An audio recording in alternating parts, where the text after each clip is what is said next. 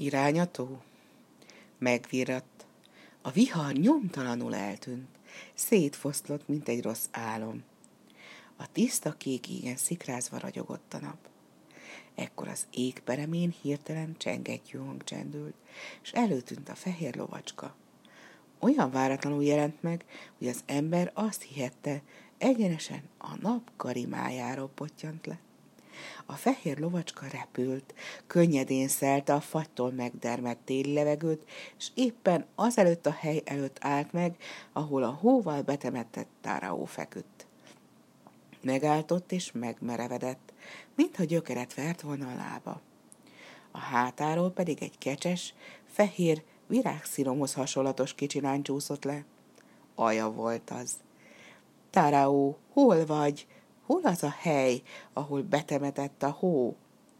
Éles szemmel, ami elől még egy kis tű sem bújhatott el, Aja vizsgálgatni kezdte a havat, és rögtön észrevette a kimonó egy kis csücskét, mely árván kikandikált a hótakaró alól.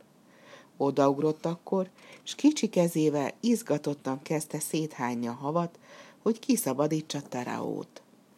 Hamarosan előtűnt Taraó keze, aztán az egész teste. A keze nehéz volt és mozdulatlan. Taraó, térj magadhoz! Aja megrázta Taraót, és a fehér lovacskára nézett segélykérően. Segíts nekem, fehér lovacska! A fehér lovacska széthányta patájával a havat, megragadta Taraót a kimonójánál fogva, és kihúzta a hókupacból aztán meglegyintette bolyhos sejmes szőrű farkával, s arcába fújta forró leheletét. Taró arca kipirosodott, felnyitotta a szemét. Csodálkozva pillantott ajára, s mindenre, ami körülvette. Aztán úgy tűnt neki, hogy megint az árva lányhaja sztyeppen megy. Hunyorogva kérdezte. Nem, álom ez vajon? Nem, nem álom, én vagyok az aja, ide vágtattam, hogy megmentselek, mert halálodon voltál. De hogy sikerült ide jutnod? Ekkor a fehér lovacska felnyerített, és dobogni kezdett a patáival. Igen, Taraó, a mi fehér lovacskánk hozott el. Ahogy visszatértem a faluba, attól kezdve mindig csak rád gondoltam. Aztán egyszer, amint így tűnődtem, kezembe került egy kis tükörke, amit a fekete ördög földjén találtunk.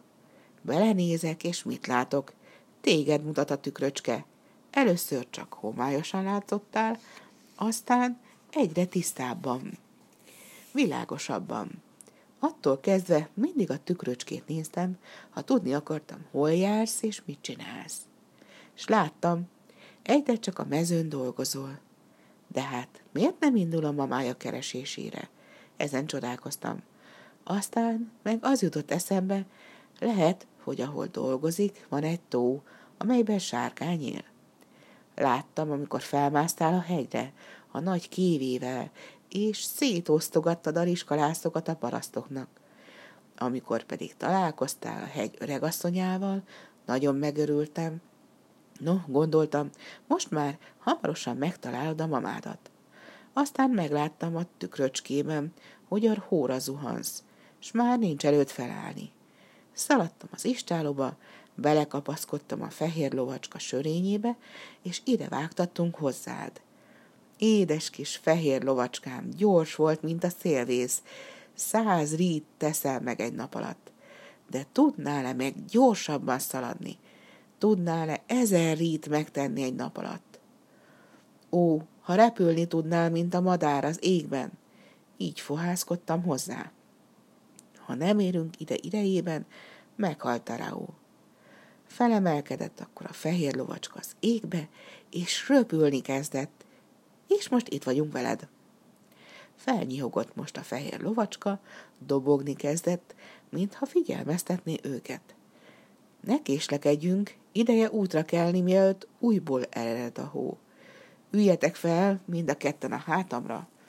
Ott, a mögött a hegy mögött van a tó. Induljunk már is. Felült Aja és Tárao a fehér lovacska hátára, és az könnyedén a magasba emelkedett velük. Átszökkent a hegygerincen, amely az éles fogú fűrészre hasonlított, és elébük tárult a hatalmas, ezer színben szikrázó tó. Milyen gyönyörű nagy tó ez, ámoldozott Taraó. Elférne a helyén egy egész ország. A fehér lovacska, mintha csak azon gondolkodna, hol a legjobb leszállni, lassan körözött a tó felett. Taraó pedig egyre csak bámult, bámult a mélybe. Nézd, aja, látod ott a hegyek mögött kék az ég. Az ott már a tenger. Úgy hallottam, hogy a tenger a föld legszélén fekszik. Hát, mi eljutottunk a föld legszélére. Igen, Taraó, messzire vetődtünk, mondta Aja, s elgondolkodva nézte a tavat. Taraó hirtelen akkor átugrott, hogy Ajának gyorsan bele kellett kapaszkodni a fehér lovacska sörényébe, nehogy leessen. Taraó, ha ennyit forgulódsz, a végén még lezuhanunk. Aja, csodálatos dolog jutott az eszembe. Nézd csak, a tó minden oldaláról hegyekkel van körülvéve. De az egyik hegy alacsonyabb a többinél, és éppen a tenger felé néz. Ha azt lerombolnánk, a tóvize egyenes a tengerbe folyna. A tó helyén pedig egy sík mező lenne, és lehetne sok-sok rist, babot termeszteni. Hiszen ez olyan nagyszerű aja. Ide hívunk minden embert a hegyekből, a nagymamát is ide hívjuk, és a te nagyapádat is, és itt élünk majd minnyájan együtt. És hol él majd a mamád? vetette ellen Aja, hiszen az a tó az ő háza.